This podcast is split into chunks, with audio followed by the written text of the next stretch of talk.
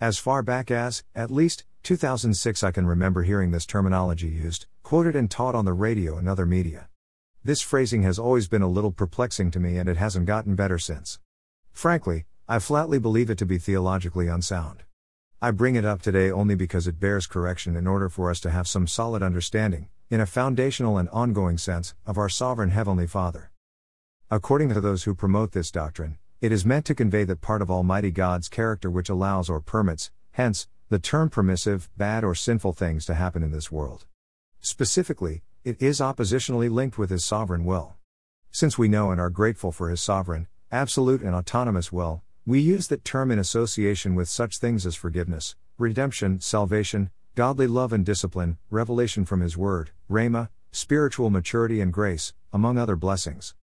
God's permissive will, however, is used to explain things which do not fit his character, such as murder, sexual sin, theft, bribery, lying, stealing, but still occur.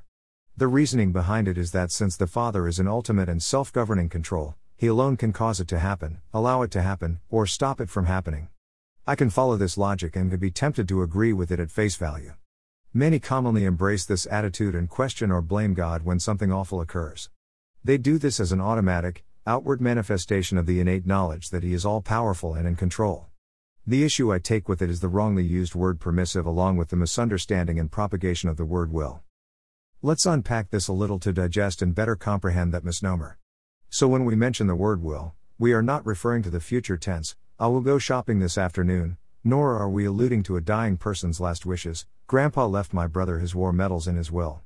We're not even talking about the capacity of a human's resolve or determination, his first son was a strong willed child. What we are expressing is a deliberate desire or intention and what one desires or ordains. God does not permit or allow sin to happen in the general and vague sense that we understand it.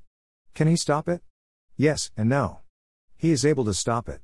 But He cannot or does not do so because we are made in His image. One of the manifestations of that blessing is that we have freedom, the freedom to choose. Since we are sinful, we are flawed and incomplete. Did God make us sinful? No. Did He make us with the opportunity to choose good and slash or evil? Yes. So is He to blame when we opt to sin? No. Responsibility and freedom are inextricably linked. We have the freedom to choose and to act, and, due to that, we have to accept the positive and negative rewards and consequences which result from our exercising that freedom. So, God, in the simple sense, does not allow sin to happen. He does not permit it. We do. We have been given liberty and charged with the responsibility to use it well. When we don't, we alone are charged with the accountability of its misuse. As far as His will is concerned, God is all good. He is pure. He is morally perfect. He is excellent and completely virtuous. He is holy and full of agape love. Humans do not have this kind of love, apart from being born again spiritually.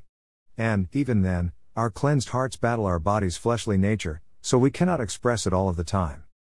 Look at two seemingly similar words, but they are a world apart, much like twins can look identical but act with strikingly different personalities. The first is the word tolerance. In today's world, this means the acceptance of many, if not all, types of attitudes and behaviors. Indeed, one is considered a bigot or hateful if they are intolerant of these same worldviews and lifestyles. One correct definition says it is the ability or willingness to put up with opinions or behaviors that one does not agree with. This is human. The second is at the very heart of the Creator.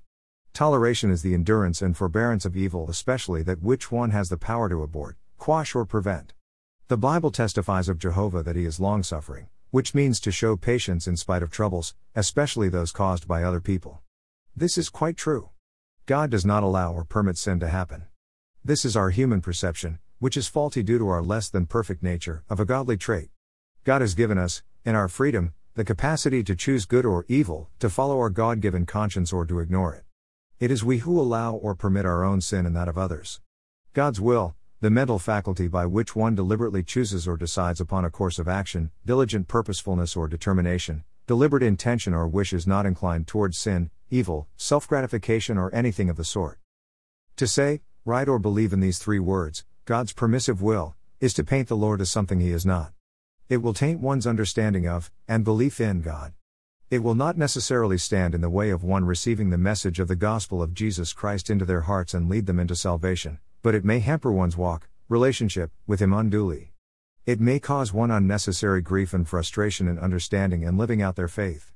And it may get in the way of them sharing their faith with others. These are obstacles and stumbling blocks we must do without. God bless you.